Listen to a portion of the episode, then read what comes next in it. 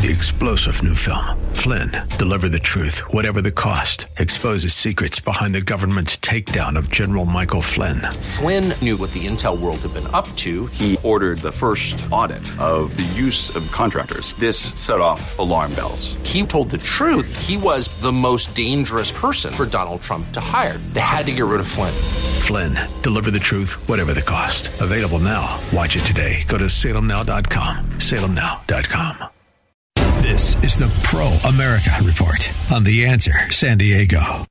Welcome, welcome, welcome. Ed Martin here on a Pro America Report. Great to be with you. Hope you had a great weekend. It was a wild one. It was a wild one. You know, um, boy, oh boy, it was a wild one. Well, great to be with you. It's Ed Martin. It's the Pro America Report, and we have a lot of ground to cover. We have a lot of ground to cover. If you hear something that you want to catch back up and play back, you can go over to proamericareport.com, and uh, all these segments are linked up there. And also sign up for the Daily Wink. What you need to know, you can sign up for the Daily Wink, and you will get in their email box at 5 a.m. Pacific time, 8 a.m. East Coast time. You'll get an email from me, give you some of the key details, some of the key talks, and a lot of times I'll put a periscope. I do a couple of periscopes a day which are short videos over on Twitter. If you go to at Eagle Ed Martin on Periscope or on Twitter, you'll see them, and you can follow in there. It's also the Wink. Wink in the morning at 9:45 East Coast time, 6:45 Pacific, and then at 2 p.m. East Coast time, which is 11 a.m. Pacific time. Two two a day, just about 10 or 15 minutes covering some ground. You can go there and find all those uh, on Twitter at Eagle Ed Martin, Ed Martin Live on Facebook. Okay, well, the the ground we have to cover feels like time slipped by us. These weekends are really tough to catch up on because there's so much happening. Um, it, it, t- turns out that Nancy Pelosi and the Congress are spending their time wasting their time and America's time as the country is uh, facing a million challenges, trying to decide how they can force uh, uh, Donald Trump out of office when he has 10 days left. I mean, literally has 10 days left. They're spending their time seeing if they can impeach him, seeing if they can force Pence to do something. It's really silly to me. It's counterproductive to me, but it goes to show. And, and here's the thing when Nancy Pelosi spends much of the day with the press talking about ways to get Donald Trump out of office. She's just talking to the 30% of the country that live and breathe CNN and makes them happy. Now, those people are pretty rabid, don't get me wrong, and they do influence other stuff, but in general, the rest of the country looks up and goes, What's that?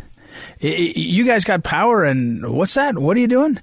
And we'll talk in a few moments with Ryan Girdusky, who is kind of an expert on what what's called national populism.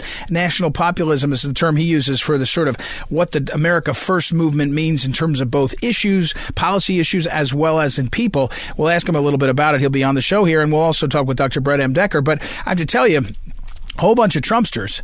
Even the people that think, hey man, that got too got out of hand at the Capitol, which is, you know, the violence was unacceptable, of course. But even the people that look up and say that, you know, that's okay, I'm, I'm not, I'm not to, I'm, I'm, I've had enough of this, you know, which is what the media is trying to get you to do.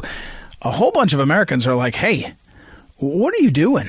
You know, this guy was elected and he got a lot of votes. And what are you doing? So uh, we'll see. But here's what you need to know right now. What you need to know is the last three and a half, four days have revealed something that is so unbalanced in our society.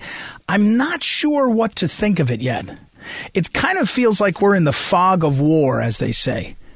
So after the terrible uh, events at the Capitol last week and the idiots that got out of hand and the violent thugs, you know, some of them look like they're Black Lives Matter types or Antifa types or whatever.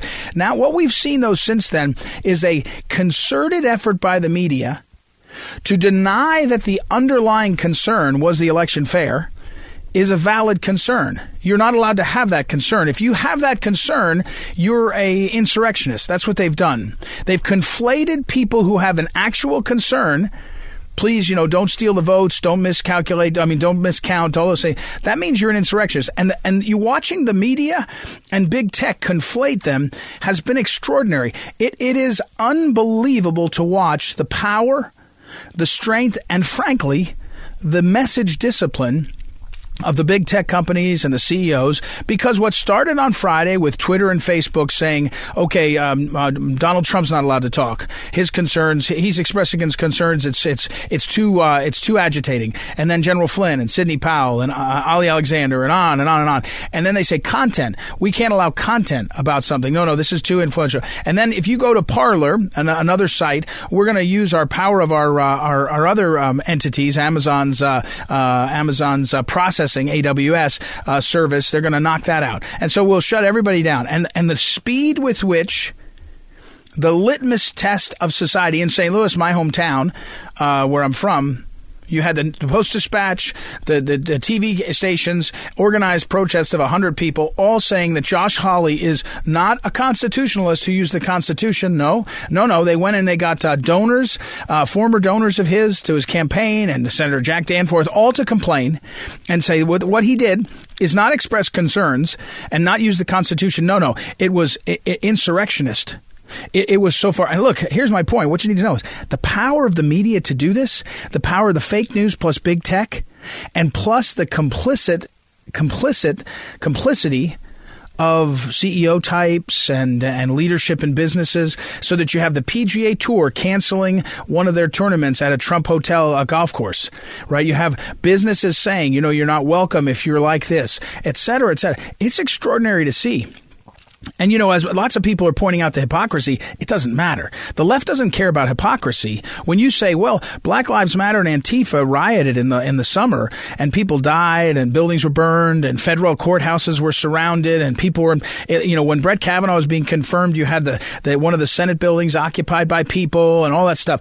And you have Kamala Harris at the time saying, "This is amazing, wonderful thing." You have churches burned, you have uh, um, uh, uh, uh statues defaced, and at the time, everyone says, "Oh, this." This is really, in fact, the AP, Associated Press at the time, said asking too many questions about about what they did, the rioters, you know what they did by burning buildings or beating things or wrecking cars or breaking into the Capitol. In my is my example, and what the AP said, the Associated Press says, asking too much about what they did is is disrespecting the underlying fact of why they did it, what they felt.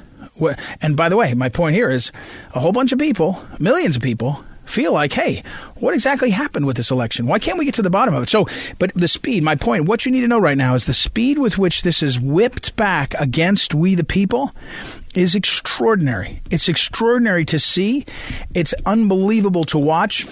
And as a political matter, there are parallels and moments in history, at least in terms of the Republican Party. In, in 1994, the run up to the 94 midterm elections, you know, Bill Clinton wins. Bill Clinton wins. Uh, the country is pretty sharply divided at the time. You know, Bill Clinton only had, I think, 46 or 47 percent of the vote. He won because uh, George W. H.W. Bush and, and Ross Perot on the ticket split things up and all that. So you had a bunch of people. By the time you get to 94 and the Republicans win, the so-called Gingrich Revolution, uh, people are fed up. And so it's a big sweep, right? Huge sweep. And that was a big, big deal. Flash forward to 2010. In 2010, you got a situation where you have um, you have the um, you have the uh, uh, um, the the Republicans organize, and in 2010 they sweep into power a massive, massive wave, right? Incredible wave, an amazing thing to see. 2010. That's the Tea Party wave.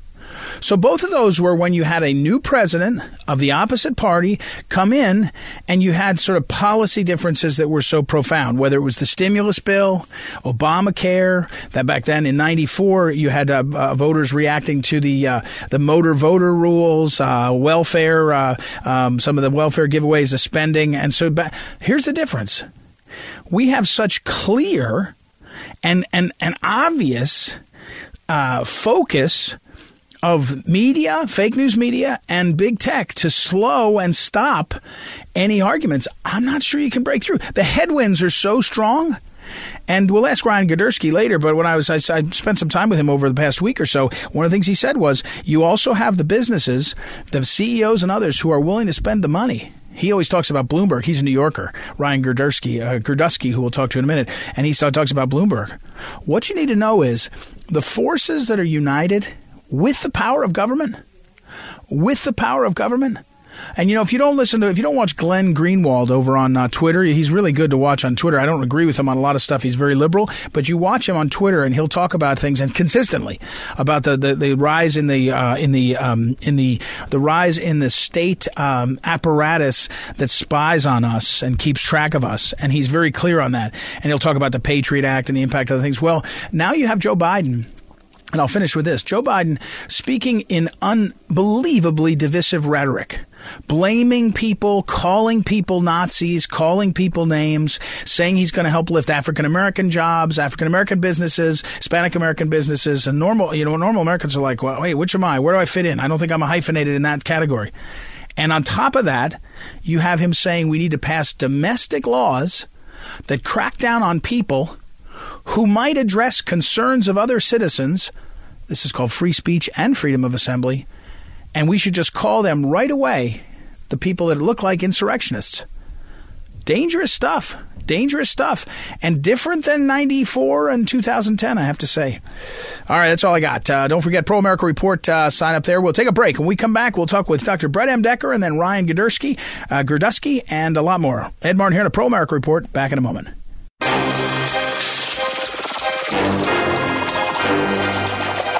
Welcome back. Ed Martin here on the Pro America Report. Time to check in with Dr. Brett M. Decker, New York Times best-selling author, a journalist who has uh, practiced journalism in the Far East as Wall Street Journal Asia correspondent and also been an editorial page editor over at the Washington Times in Washington, D.C., served in the administration of George W. Bush and has uh, written lots of books and is now a professor at Defiance College. Dr. Decker, my question today is you have observed uh, transitions, I guess at least uh, three I can think of, maybe four the Bush to Clinton, Clinton to Bush, Bush to Obama, Obama to uh, uh, Trump. What can we expect, even just in 10 days, in terms of this transition?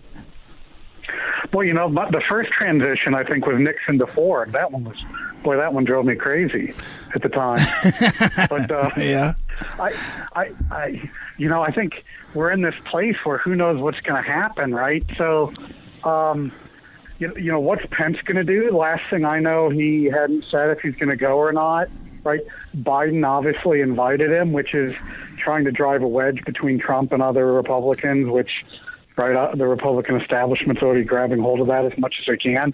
You know, what's the security situation going to be like? I think what's scary here is it's not as if the Capitol isn't protected and can't be protected and that they don't do it every day. It's that, right? The, the sort of deep state actors like this idea of the visuals, like with the Capitol attack, that they can kind of allow and then use it to clamp down and, and force censorship and go after uh, political opponents on the right. So, right, we already know from the Capitol attack that, you know, the police let people in, they refused reinforcements to come protect the police that were there. And part of it is, right, I mean, like things like the fact that doors were open and, and people could run over the place. Well, you know, I worked in Congress, I worked in congressional leadership. Anytime anything happened, the first thing the Capitol Police do is they instinctively go and lock all the doors so people inside mm-hmm. um, are protected, right? So, what's going to happen? Does the left, does the Biden administration want uh, a bunch of trouble, um, you know, on inauguration day, so they can then use that to do more. It's hard. It's hard to know. Obviously, people on our side shouldn't fall for it either, right? It's not not like I'm defending our side when right. I buy it. You know, I, right? You, you know, in, in the '90s, sort of that Bush transition to the Clinton period and everything. You know, one of the great writers back then, P.J. O'Rourke. You don't hear from him as much. You know, he had bestsellers, Parliament of Whores, Give War a Chance. One of the things that was funny, but it was also true, he said, why you know why is the left always protest and rioting and burning things down and marching and the right doesn't? He's like well because you know conservatives have jobs and they have better things to do. You know right right right. You know where the balance is between you know what avenue do, to, for people to express their outrage in a, in a in a system spiraling out of control and where can you be civilly disobedient without breaking the law? There's a lot of gray area there, and obviously the rules aren't applied equally to the right as the left, right? Because the left was burning down our cities all last year, and and and we're only encouraged and congratulated for it. Well, we're, talk- we're talking with Dr. Brett M. Decker. Here's the, here's the thing. I'm, I'll restate some of what I heard you say, but then I want to ask you about how it feels different. What I heard you say is, um, you know, in any given time, the question will become, what is the opposite? How does the opposition to a liberal democratic uh, regime? How do they evidence? You know, in the Obama year there was a Tea Party, in the uh, Clinton year there was the uh, Gingrich Revolution, and so what's coming? Uh, you know, for those that can organize themselves and be uh, opposition, my the, the difference maker for me, though, uh, Dr. Decker, and you're again, you're a journalist, a communicator professionally, is the power of the fake news and their willingness to um, to uh, to actively spread what is not true as true, and then the power of big tech. So it feels like you're you know you're kind of um, you're out there and you're saying, okay, now we know we're going to have to make an argument about our own opposition to this, and let's do that. We'll say we want more of the Constitution, we want more values and all, but you can't even get on Twitter if you're uh, Donald Trump, and you likely can't get uh, on YouTube if you're if you're doing X or Y. It feels like that power is di- way bigger and harder to uh, think how we survive it. Yeah, and also, not only you can't get on Twitter or Facebook or anything, you can't even start your own platforms because Apple and Google right. and Amazon will shut right. you down like they did, right? So, so this idea of uh, of uh, you know, I I think right not only censorship, but I think politically the left wants retribution, and they're going to be right going after people. The you know the Bar Association of New York is is is going after Giuliani and looking to disbar him. I mean, he was a U.S. attorney and mayor of the city, and because he backed the right. wrong horse, they want to punish right. him and take away his, his license to practice law. So I think you're going to see that happen all over the place. And that, and so, um, and and the question I have for you is: Is it really different, or is this just sort of like? Is this just a little bit like social media reveals? Lois Lerner used the IRS to target people. They fought back. Eventually, some were lives were ruined, but mostly time just marches on. Or are we really in something more dramatic? I mean, I think we're in a new stage, and the left is looking to mop up things, right? If you look at what they wanted to achieve in the 60s and 70s, and then you had Reagan, you had Thatcher, you had John Paul II, you had this era of conservatism to take things one or two steps back. I think now the left wants to continue what they started in the revolutionary days and take 10, 20 steps forward, and that's what they're going to be looking to do. And I, I think it's it's frightening, you know. And I think I think if anything, it's it's reminding us where we were already, but we've been kind of papering it over it and considering, kind of kidding ourselves that we weren't as bad off as we are. And I mean, look what people have been putting up with in their public school system for decades now without doing anything. Well, you know, the the, the chickens are coming home to roost now, right? We've Americans have let their kids and and grandkids get brainwashed in their schools without really doing a thing. And I, you know, in a certain Right. way, uh, the, the right is showing itself to be kind of like after decades of not really winning. This is they're paying the price, and I think I think that's All right. Uh, uh, let me switch over to a question now that it, now that it looks like there'll be. I mean, there's no doubt in the President Biden administration with Janet Yellen at the Treasury Department and uh, Andrew Cuomo, Governor Pritzker of Illinois, Governor Newsom of California, lining up to say, "Hey, when you go to spend money, and then you know the Republicans will spend it with you, pile a bunch of billions in for us to bail out our pensions in the failed liberal states, to change, to you know, to, to protect the the overspending of these liberal states. So you got red states." That work hard. Montanans will be paying their taxes to bail out Illinois.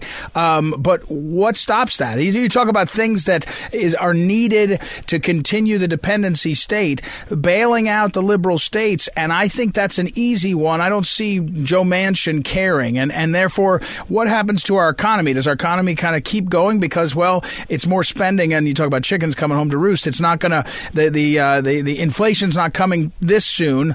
I mean, where, what's your sense on the economy?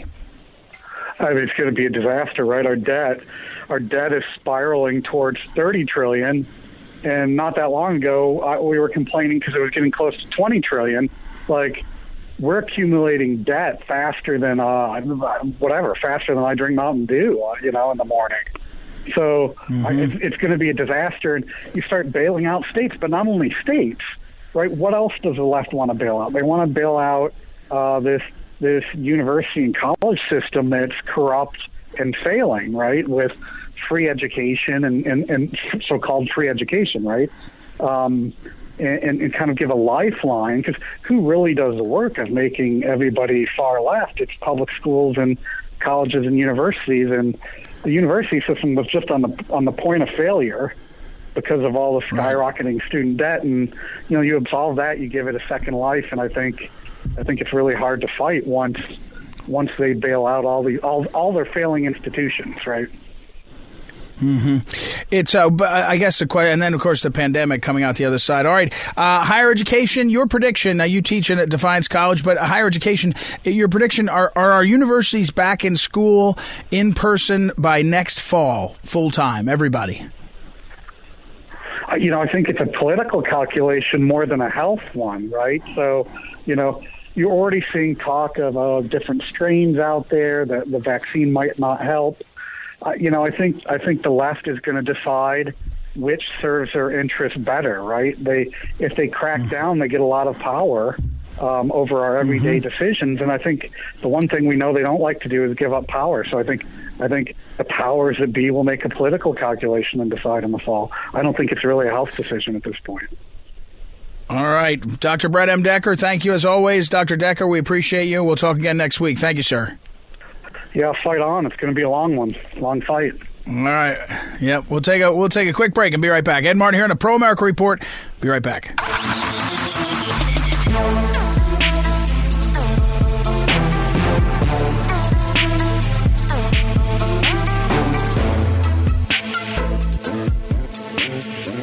Welcome back. Welcome back. Ed Martin here on the Pro America Report. Our next guest is my, well, new old friend, uh, Ryan Girdusky and I. I've had him on the show a couple times. I follow him closely. He's a, he's a writer. Uh, he's a thinker. He uses his uh, Twitter feed to make lots of trouble. He um, also has a national, a newsletter that comes out weekly that is about to restart. I keep putting public pressure on him to make sure he does it because it's very helpful uh, and important what he's doing. And he is uh, kind of an expert on what this national movement kind of national populism is the term, and that's the title of his book, which you can get anywhere you buy books. But I sat next to him at the uh, speech last week. Uh, it, it, went on for about four days. Um, the speech did. It seemed it was cold, went on too long. I think at various times Ryan and I both kind of smiled and said, "Okay, this is pretty good, but it's kind of cold and it's wandering on." And then who knew what was coming uh, hours later? But uh, welcome, Ryan Girdusky. How are you, sir? Good. Thank you for having me on. Yeah, it was freezing that day.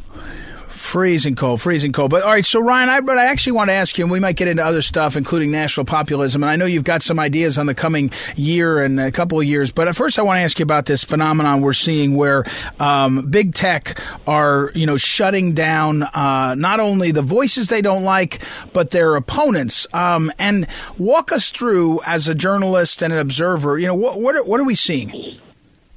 I mean, we're seeing what what people on the nationalist right, at least, have always feared is that you have uh, monopolies set up, monopolies that are government protected. I mean, Section 230 of uh, of the uh, Communications Act is there and protects these monopolies from doing what they're doing. They can't be held accountable because they're acting as publishers, not as platforms. Uh, and they silenced the United States, the, the President of the United States of America. I mean, it can silence literally anybody. No one is too big to fail except for these companies. And for years, Trump supporters uh, have told him, "You need just to have big tech. You need to have big tech." And one by one, his most vocal supporters, Milo Yiannopoulos, Gavin McInnes, Laura Loomer, and I get those are people on what they call the extreme. Alex Jones, and the president said, "Oh, but this is extreme. If it happens to them, it's fine because they're considered extreme. Well, eventually, they came for a lot more than just those people, and they can come for anybody. It doesn't really matter at the end of the day. And what we're seeing even worse is that when Parler, uh, you know, and it's not a great app. I mean, Parler, it says it's not extremely user friendly. It's not, a, it's not a very user friendly app, but yeah. Parler was like, okay, we'll become a free speech alternative. They shut them down as well because you can't. I mean, here's the thing that the, especially libertarians just don't seem to understand is that you know they they can freeze you out of your banking they can freeze you out of you know most people either have an iphone or some sort of a some sort of smartphone device that um, that you uh, that that operates like 99% of all uh, phone companies. Uh, sorry, all all personal phones. So you know, two or three companies control all, basically how people uh, you know communicate. Um, the minute that Apple and Amazon and Google and Facebook get together, that's that's the way people collect information nowadays. It is the public square. It is not just a private company, and clearly they cannot operate um, in in a fair way. And there's many different ways that Repub- there's many different tools Republicans use to sit there and go at them and and beat them but they have to start fighting. And for four years, Donald Trump did not lift one, you know, one finger to fight them. And I'll say it's even worse by the fact that you know last year the White House wanted to reward Tim Cook with the uh, uh, National Medal of Freedom. It's so I mean they really weren't even trying to fight them, and they were conceding to big tech, left, right, and center. We're talking with Ryan Girdusky, and if on Twitter, and Ryan, I, this is going to really sound funny. My listeners will smile. You remind me of my wife, and that, and by that's a compliment because she she also can't lie. She can't lie or bullshit. I'm sorry, uh, bull stuffing anybody. She just tells it like it is. Like when you just said Parler, you know, it's a nice idea. It's not a great app, but it's a nice idea. But so and follow him on Twitter, which is also a place where you'll get his uh, his uh, straight up at Ryan Girdusky, all one word, Ryan Girdusky, G I R D U S K KY. Um, Ryan, um, but back to this uh, this question of, of of silencing voices. Here's my thing. You're you you know you're a journalist before you became a, a book writer. You were acting you know reporter. You were telling me on the Bernie Sanders campaign. You and I were talking. We've we both seen sort of mass movements in the '90s when the Democrats get control. We get the Gingrich Revolution right when Clinton goes in. Well, in the 2000s, in the 2000s, when really it was Gingrich. It was. Well, I know Gingrich took. Well, yeah, it wasn't really wait, Gingrich. I mean, well, no, no, but well, but wait, no. Of Newt Gingrich. wait, see, this is. I know what I mean is. Let me say it differently. In the 90s, after Clinton wins, we get a sweeping election success for Republicans in '94. In 2010, yeah. after Obama takes over, we get a sweeping Republican election where they where they they sweep over. One was called the Gingrich Revolution, whatever it was, doesn't matter. In 2010, it was the Tea Party. I, I would argue neither one of them dramatically transformed the landscape. It was just a, a shift back and forth. But the difference is if 2022 is supposed to be the next big electoral victory for the Republican Party, they never, in 2010 and, and, and 94, they didn't have the headwinds of the fake news and, and the cable news and the big tech. Right. Right. I mean, and and the money. Don't forget the money. You have you know these billionaires like you know my former mayor Michael Bloomberg, and you've got Bill Gates, and you have these millionaires creating these super PACs, dumping hundreds of millions of dollars. It's a totally different landscape um, than it was when those two elections happened. So it'll be a lot tougher. And also, the country has changed demographically, which makes things a lot tougher. You know, Hispanics vote two to one, two to one Democrat. Blacks still vote nine to nine to one Democrat. Uh, it's very, very difficult. Um, and I don't think the Republicans have you know, Republicans have just sat there and said, "Oh, if we just make our donors happy, eventually, you know, the country will love us." It, it's idiotic thinking, and sadly, uh, you know, this the there are so many great things about Trump's presidency that were good, and then there were so many missed opportunities. And one of the largest missed opportunities for Trump to remake the Republican Party more in the image of the campaign he ran in 2016. He didn't. He didn't. He shouldn't have capitulated so much with the establishment, but he did. And those same people went and stabbed him in the back time and time and time again. So my fear is that in 2022 we have a Republican landslide, and I think we still can. I mean, the Senate's a little harder because the map is kind of difficult, but in, certainly in the House we can. And um, and who are we're going to have? Kevin McCarthy? I mean, these are not rocket scientists. These are not visionaries. These are not, you know, thought leaders of, of tomorrow. These are people who will do any, anything to sit there and get elected and retain power. Um, you know, Kevin McCarthy was Paul Ryan's best friend until he was Donald Trump's best friend. I mean, these people are jokes. And remember, the campaign they ran in 2020 was Stop Socialism. I'm sorry, you have millions of Americans being displaced economically, socially, uh, you know, shutdowns. You have all these problems, and stopping socialism is going to be your ride or die. I get it. AOC is is not you know the figure that I want in this country. She has very limited power especially when you compare to federal judges who are completely, you know, out of control. Especially when you care, uh, you look at big tech who's out of control, uh, the media is out of control. AOC is not the biggest problem in the world. She's certainly a problem, and the and the what is it? What's the gang or the she's a part of the uh, the the squad. The squad, squad the, the, squad, yeah, the, squad the squad. squad is yeah, the squad's certainly a problem. But I mean, it's eight members of the House of Representatives. A majority of the House of Representatives mm-hmm. can barely get anything done. So, uh, right. uh, you know, I, I think that you really need to think of two like prominent questions for voters. Is one, how do you make life better for the people that voted for you, which didn't happen under uh, George W. Bush, and it started happening under Donald Trump for part of the time that he was president until the coronavirus destroyed everything. How do you punish China? How do you punish big tech? How do you bring jobs back? And what does America look like in a decade after your leadership? There are certain fundamental uh, problems that we are having and that they're not answering.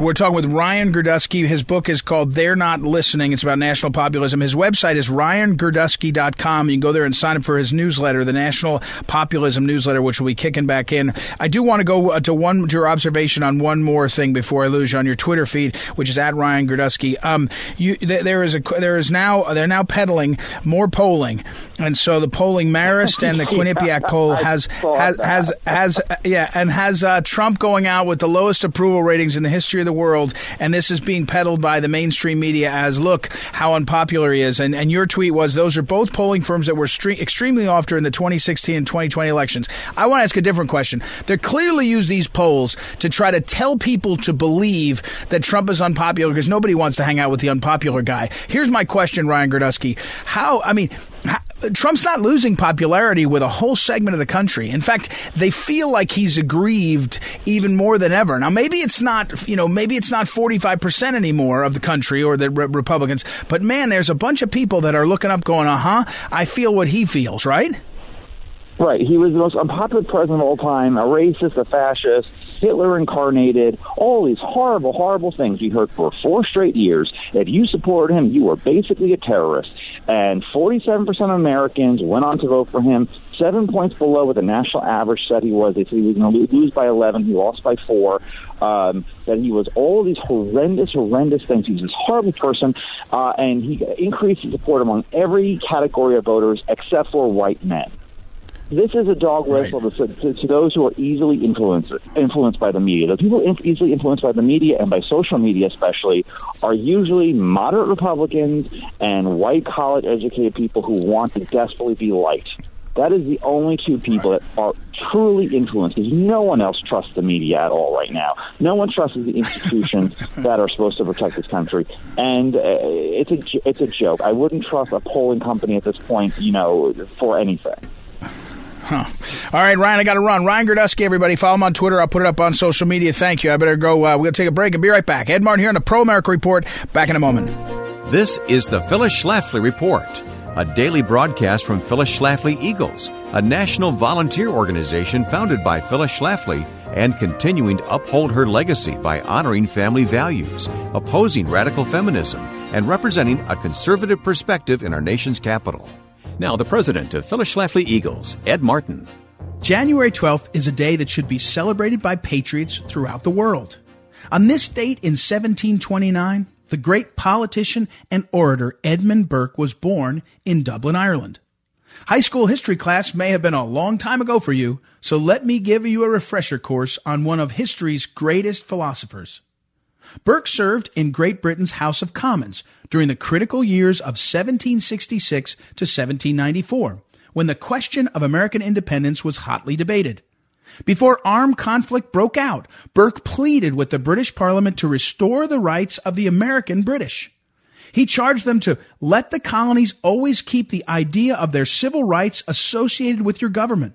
They will cling and grapple to you, and no force under heaven will be of power to tear them from their allegiance. Burke's wise words were ignored, and the fight for American independence began. Burke later said that while he did not want to congratulate America on removing a large part of the British Empire, he wished even less success on the injustice, oppression, and absurdity of Great Britain. If you know nothing else about Edmund Burke, you probably know one quote often attributed to him. The only thing necessary for the triumph of evil is for good men to do nothing. While historians still debate the exact source of this quotation, it's hard to debate the fact that Burke's life was a testimony to the conviction of this quote. Imagine the courage it took for Burke to tell his fellow Britons that they were wrong in their treatment of the Americans. He chose to be a voice for liberty when a vengeful nation called for oppression. He was an equally passionate voice for his Christian faith and for the abolition of slavery as well as for free market principles. It's my pleasure to wish a very happy 392nd birthday to Edmund Burke. Today's conservative movement needs more patriots like you, a good man who will do something when faced with evil. May your memory live on in all of us. This has been the Phyllis Schlafly Report from Phyllis Schlafly Eagles. Whether it's the vision of our founding fathers, the courage of our veterans, the moral compass of Christopher Columbus, or the fortitude of presidents like Lincoln and Reagan, the truth of history should not be undercut by liberal ideology. At Phyllis Schlafly Eagles, we honor history even as we look to the future. Join us at phyllisschlafly.com. That's phyllisschlafly.com.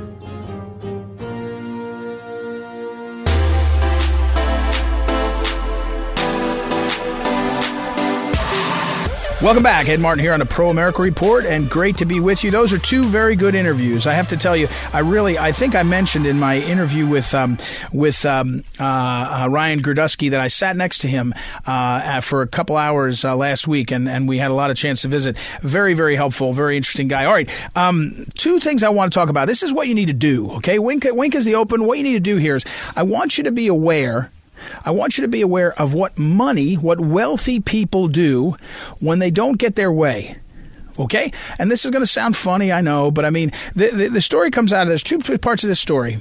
Out in St. Louis, Senator Jack Danforth, Senator Jack Danforth, who was born into the Ralston Purina family, huge amount of wealth. He was born with hundreds of millions of dollars, is how I'd read it. I'm not sure that number, but it's something like that. His his grandfather and father were the ones that built up Ralston Purina, I think, but he certainly didn't. And he spent a lot of money to become Attorney General of Missouri. Then he became a senator, and he's always been this sort of guy around town. Well, he's been complaining about Josh Hawley using the Constitution.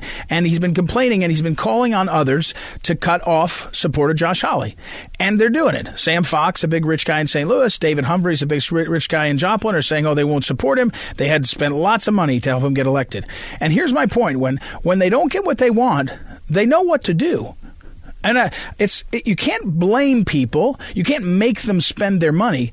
But what exactly is it that Jack Danforth believes Josh Hawley's you know improper to do? invoke the Constitution, represent his constituents, and yet there we are. Well, at the same time as that story is breaking, and I could talk more about that by the way, because uh, Jack Danforth practiced law, and I was at Bryan Cave, the law firm I was at with him, and we knew each other back then, and we very oh, talked a good bit about things because he was very liberal on some of the life issues. He's more for cloning and things like that, and we would have these discussions, animated but respectful. Uh, but he was asked to leave that law firm because he testified against the law firm's clients, and the common denominator was his. The reason he did it was because his buddy was rich on the other side, wealthy guy. Not that that matters much, except if I told you that uh, a prominent person who's complaining about other people's ethics and morality had been asked to leave a law firm for how he practiced law, you might think it would be get into the story, but it doesn't, because the powerful and connected and establishment get protected. The powerful, powerful establishment connected get protected. That might be a rhyme. Anyway, but back to my second point. Late on Friday last week, a story uh, was posted, I think on USA Today initially and it said how the CEOs of big companies were seeing what happened with Facebook and Twitter taking Donald Trump's uh, uh, voices down, and they were deciding to steer their money away from Republicans. Now, when you set up a system that relies on massive spending for television ads and other things, which is what happened. They raised $100 million, more than $100 million in Georgia in the six or eight weeks after the election just to run in the runoffs. Uh, more each, each, by the way, not just, not, not total. But when you have a system that relies on money and when you have a system that demands the money for these elections, for campaigns, when the CEOs start to change their tune, you're going to see a reaction. And so the question becomes what's going to happen. And if you get a a a um, a unified uh, a corporate world with a powerful government that wants to silence other voices, it gets pretty tough pretty fast. It gets pretty tough pretty fast. And what needs to be said about this is, and the calculation that is off, and you just heard Ryan Girdusky talk about it, is they think they're saying, oh, oh yeah, Trump's leaving. He's so unpopular. And so the CEOs are thinking, oh yeah, we can get away with this. We'll just go against all these people because they got over it. They got over Trump. We've, we've seen Trump sufficiently damaged by the coverage and the fake news that we'll go ahead and just fade on him. The problem is the polls were dramatically wrong in the fall in the election. They've been dramatically wrong all along. And so the the question is what cost? What cost is it and who does it cost? And the reality is it will cost the Republican Party broadly. It, it, will. I mean, it will damage. And so suddenly, as I mentioned earlier on the program, you have to wonder what is, what are the chances that the alternative view, meaning a more conservative party, can win. So what you need to do, what you need to do now, is identify and see as part of what you're reading, who are these people that are bailing? What you know, the CEO of the PGA Tour is the former Deutsche Bank banker. Well, when Donald Trump was up and as a businessman before he ran for president, that guy was signing deals, was doing deals with him because he wanted to make money. Now, when it's convenient, he's not. But see, it's not that that's not surprising. People make money when they can make money when it's convenient. The difference here is if government is being used uh, used in conjunction with the CEOs, it gets different. So what you need to do right now is pay attention to these CEOs. Forget about the Twitter CEO and Facebook Twitter. You can't move those people. They're totally locked in and they've got control. But you can look at the CEOs in your community and others and say, "What are you doing? There's tens of millions of us here. You're leaving us behind." We'll talk more about this. All right. Thank you as always to our great uh, technical director Noah for keeping us on track on this uh, on this program, and also to Joanna for helping book guests. We've got some great guests all week. We'll do some book reviews and other stuff, and you can track it all down at ProAmericaReport.com. Follow me on Twitter at Eagle Ed Martin, and be back here tomorrow. It's Ed Martin here in the Pro America Report. Talk to you then.